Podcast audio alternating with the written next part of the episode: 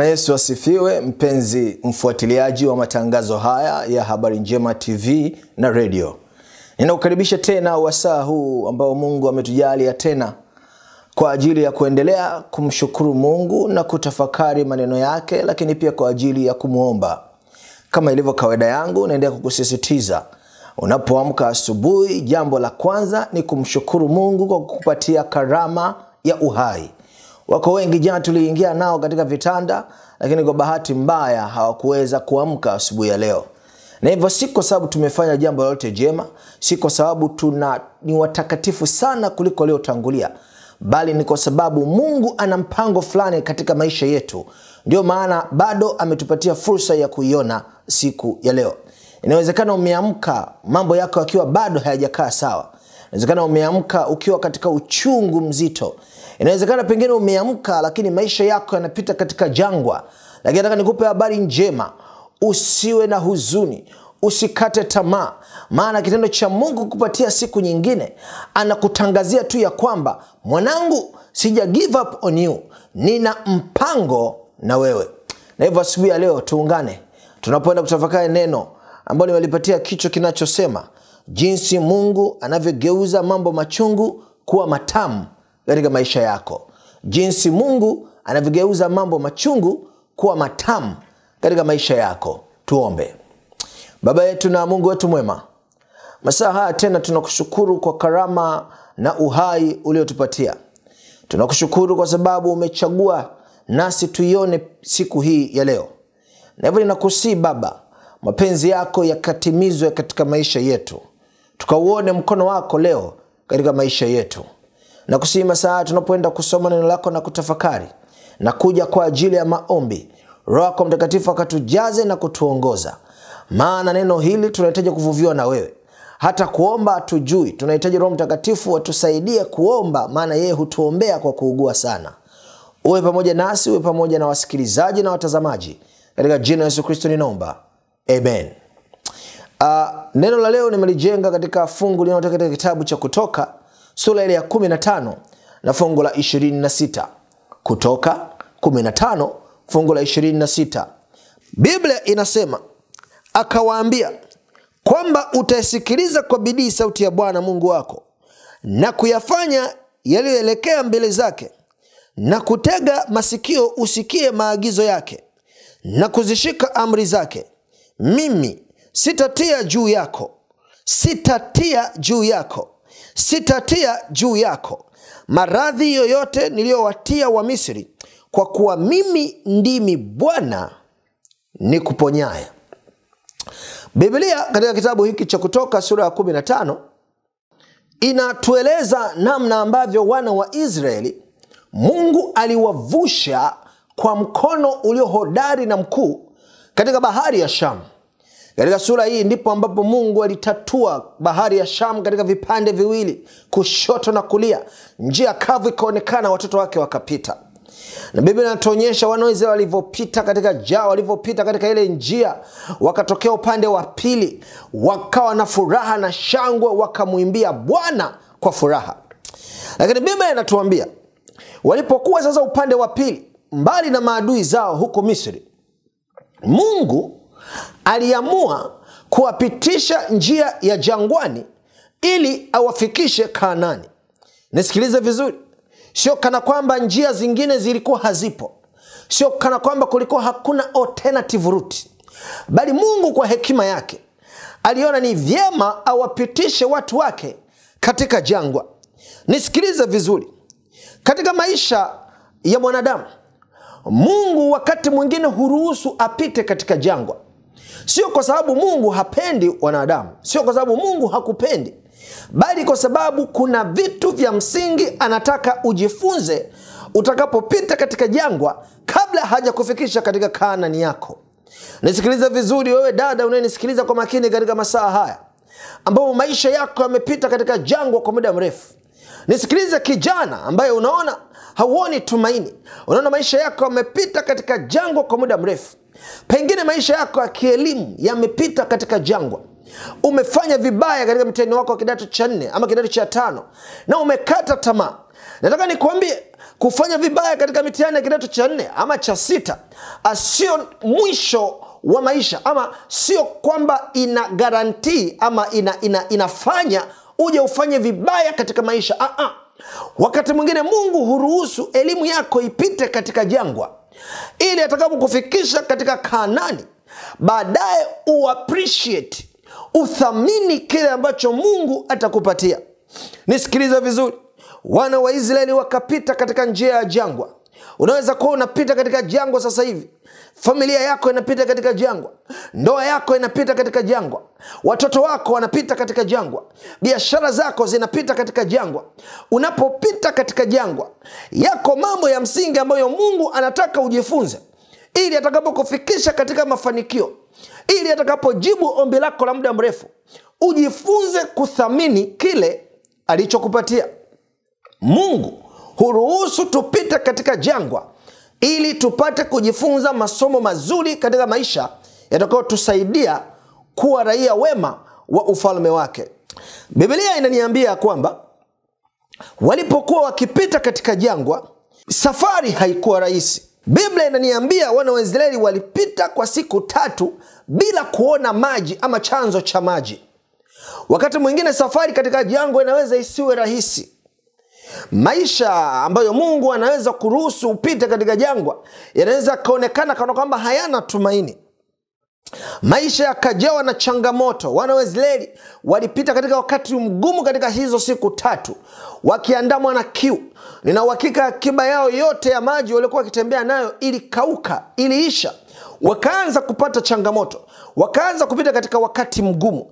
Inawezekana sio tu kwamba unapita katika jangwa bali unapita katika jangwa huku ukipitia changamoto mbalimbali zinazoambatana na maisha ya jangwani. Pengine kiu kimeandama katika maisha yako. Umekosa tumaini. Unaona hili jangwa haliishi. Changamoto zimekuwa nyingi katika jangwa unalopitia. Tumaini limekosekanika nataka nikuambie kama mungu ameruhusu upite katika jangwa hata acha ufe kwa kiu nataka niirudie tena ili kuingia vizuri. Kama mungu ameruhusu maisha yako yapite katika jangwa ameruhusu ndoa yako ipite katika jangwa ameruhusu mahusiano yako yapite katika jangwa ameruhusu biashara yako ipite katika jangwa ameruhusu elimu yako ipite katika jangwa ameruhusu ujasiriamali kazi yako ipite katika jangwa mungu hata acha ife kwa kiu.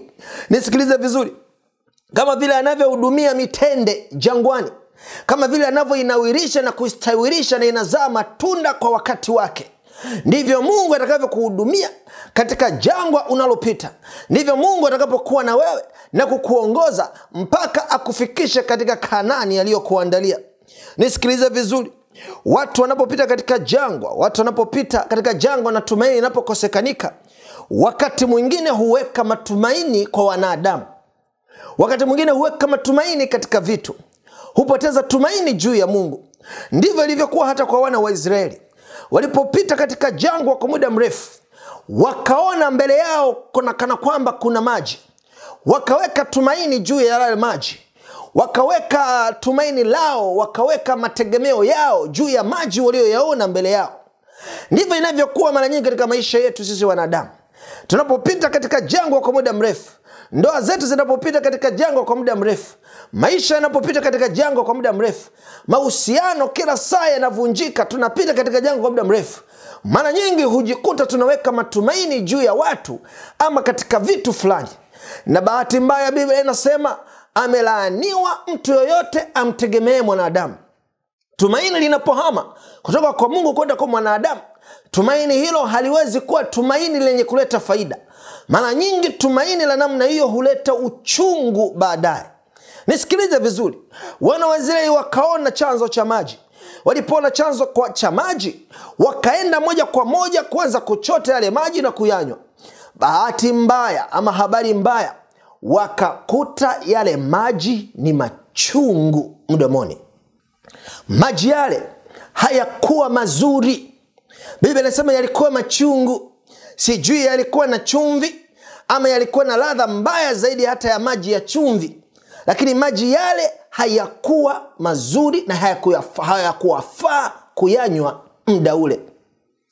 Nataka nikuambie mara nyingi matumaini tunayoyategemea mara nyingi watu tunaowekea matumaini mara nyingi vitu tunavyoviwekea matumaini huwa mwishoni kwa sababu hatujamtumaini bwana vinatuletea uchungu wakati mwingine inapataga wakati mgumu ninapokuwa nikishauri uh, vijana ambao bado pengine hawajaingia katika maisha ya kifamilia.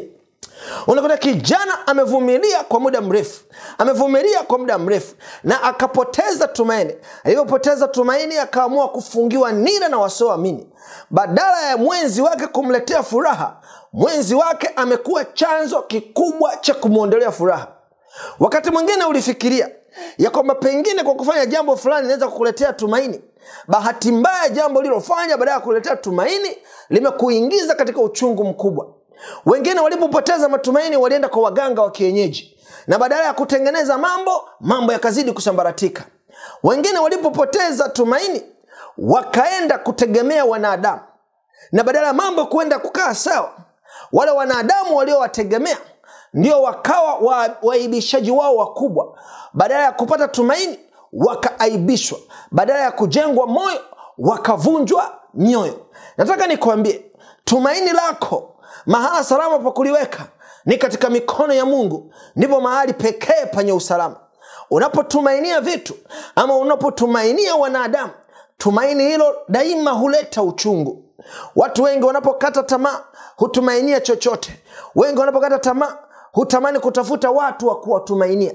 Hutamani kutafuta figa fulani ya kuitumainia. Nataka nikuambie unapopoteza matumaini usiweke tumaini lako kwa mwanadamu. Usiweke tumaini lako kwa vitu. Weka tumaini lako kwa yesu. Maana matumaini yasiyojengwa kwa mungu mara nyingi huleta uchungu katika maisha. Na ninajua pengine unanisikiliza ama unanitazama katika masaa haya na maisha yako yanapita katika uchungu kwa sababu ya machaguzi fulani ulioyafanya kwa sababu ya watu fulani uliowekea matumaini waka badala ya kukuletea raha katika maisha wakakuletea uchungu. Ninazungumza na mtu ambaye anapita katika uchungu ambao aliweka tumaini lake fulani akijua mambo yataenda sawa akijua nikiwa na huyu maisha yatakuwa mazuri. Akajua nikifanya biashara hii mambo yataenda sawa. Akajua nikifanya kazi hii mambo yataenda sawa. Akajua nikisoma masomo haya mambo yataenda sawa.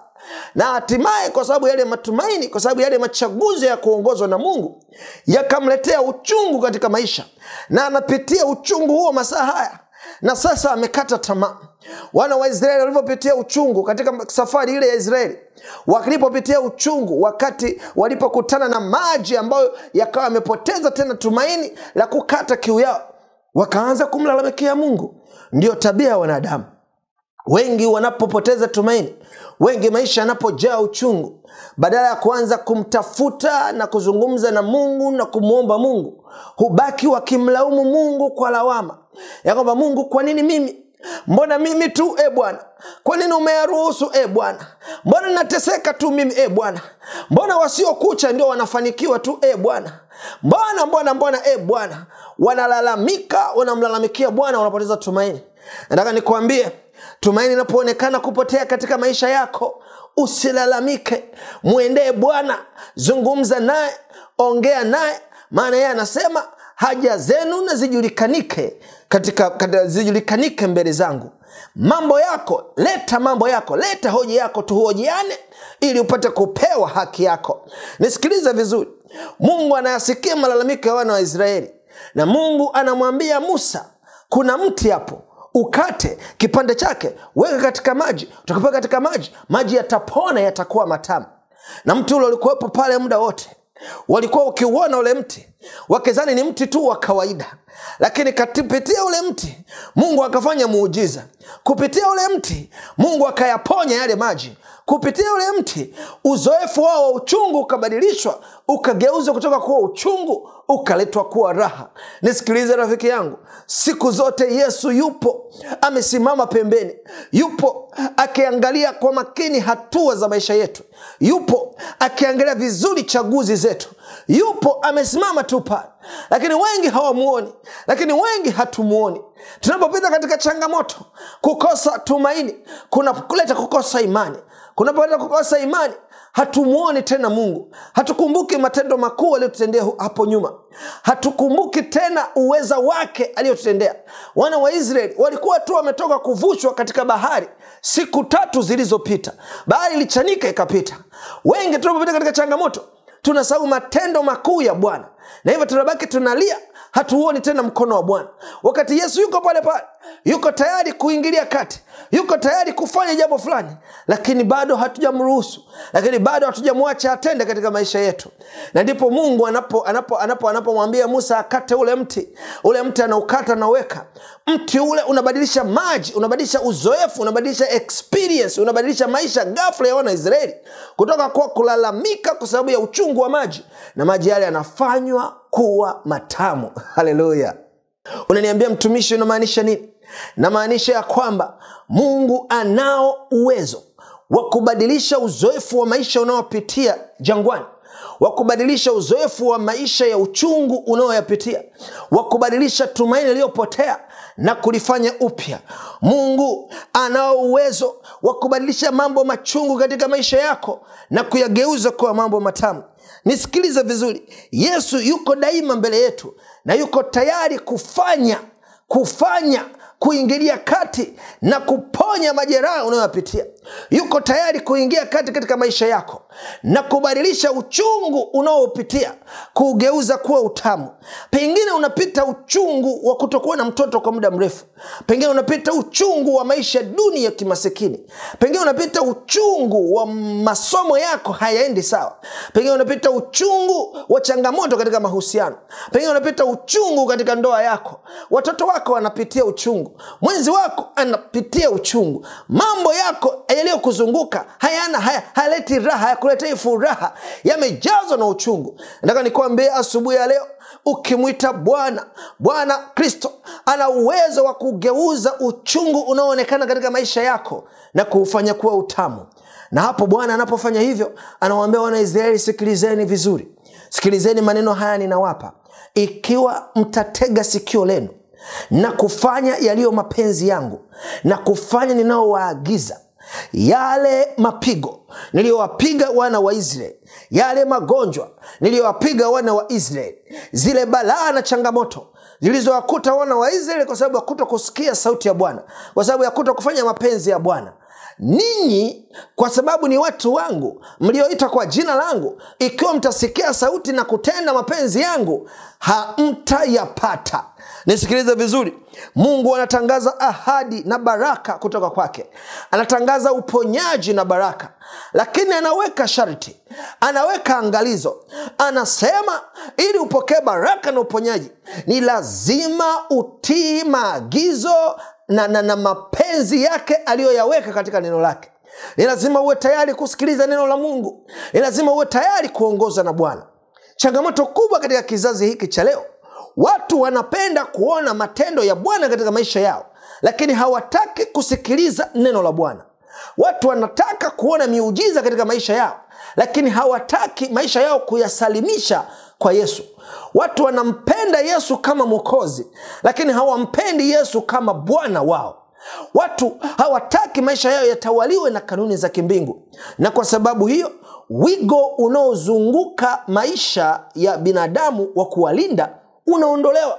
Na wigo unapoondolewa magonjwa yanayowashambulia wa misri yanawashambulia wao. Mabalaa yanayoshambulia wa misri yanawashambulia na wao mapigo yaliyopigwa wa misri na wao wanapigwa. Kwa sababu wigo wa ulinzi wa mungu umeondoka katika maisha na wigo unaondoka pale ambapo mwanadamu anakataa kuyafanya yaliyo mapenzi ya bwana.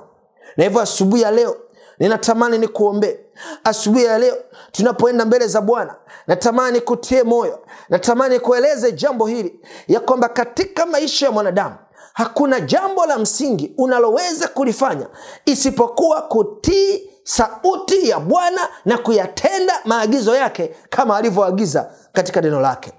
Na utakapoyafanya hayo bwana ameahidi ahadi kibao katika neno hili ahadi ambazo ni za kweli. Hata kama wakati fulani ataruhusu upite katika jangwa jangwa utakalopita halitakuwa halina tumaini. Bwana atakuhudumia katika jangwa kama anavyohudumia mitende hata wakati fulani watu wanapoona tumaini halionekaniki katika maisha yako mungu atafufua tumaini na kukuanzisha upya maisha yako. Unasema pengine mimi nimetanga mbali maisha yangu sijui kama yanaweza kufanywa upya. Nataka nikupe habari njema masaa haya. Maisha yako yanaweza kufanywa upya ukimtumainia tu bwana masaa haya. Basi nikualike katika maombi asubuhi ya leo. Tuombe. Baba na mungu wetu mwema tunakushukuru kwa sababu ya neno la tumaini. Tunakushukuru kwa sababu ya faraja ya neno lako. Ya kwamba unatuambia wakati fulani unatupitisha katika jangwa. Sio kwa sababu utupende bali unatuandaa kuishi maisha ya furaha na shukurani tutakapofika katika kaanani. Wakati mwingine unaruhusu bwana uchungu fulani uonekanika katika maisha yetu. Sio kwa sababu utupende bali unataka maisha yetu tuweke tumaini lako kwako tumaini letu kwako tukutegemee uyaongoze maisha yetu tukiwa na imani na wewe. Tunakushukuru bwana kwa vile ambavyo wewe ni muweza na ya kwamba unaingilia kati tunapokuita. Tunakuita asubuhi ya leo uingilie kati katika maisha yetu. Tazama kuna ndoa zinapita katika jangwa zimekosa tumaini. Leta tumaini kwa wanandoa wanaolilia tumaini katika ndoa zao tazama wako wadada wako wakaka wamekuwa wakitafuta watoto kwa muda mrefu lakini tumaini halionekaniki mimba zinaporomoka wakati zingine hazishiki kabisa. Wanapokulilia asubuhi leo kwa ajili ya jambo hilo leta tumaini tena wapatie watoto. Asubuhi ya leo wako wanafamilia wanalilia waume zao wanalilia wake zao familia wanaombea familia zao ninakusii mungu ukalete tumaini ukalete maji matamu katika familia hizo ili maisha yao yakapate kuwa na furaha. Wako watu ajira zao zinapita katika jangwa biashara zao zinapita katika jangwa mambo yao mengi yanapita katika jangwa mahusiano yanapita katika jangwa. Ninakusii katika masaa haya baba mungu mwenye uweza wote ninakusii ukafanye chemichemi katika jangwa ukawastawishe ukawanawirishe ukawakuze na ukawasafirisha salama mpaka watakapofika katika kaanani. Asante kwa sababu wewe ni muweza ninakusia kwamba sio tu kaanani ya hapa duniani bali pia ukatufikisha katika kaanani ya mbinguni ule mji tunaotarajia ambapo tutaingia kristo atakaporudi mara ya pili. Asante kwa sababu wewe ni mwema na umetangaza kuwa nasi tangu sasa hata ukamilifu wa dahari katika jina yesu kristo. Amen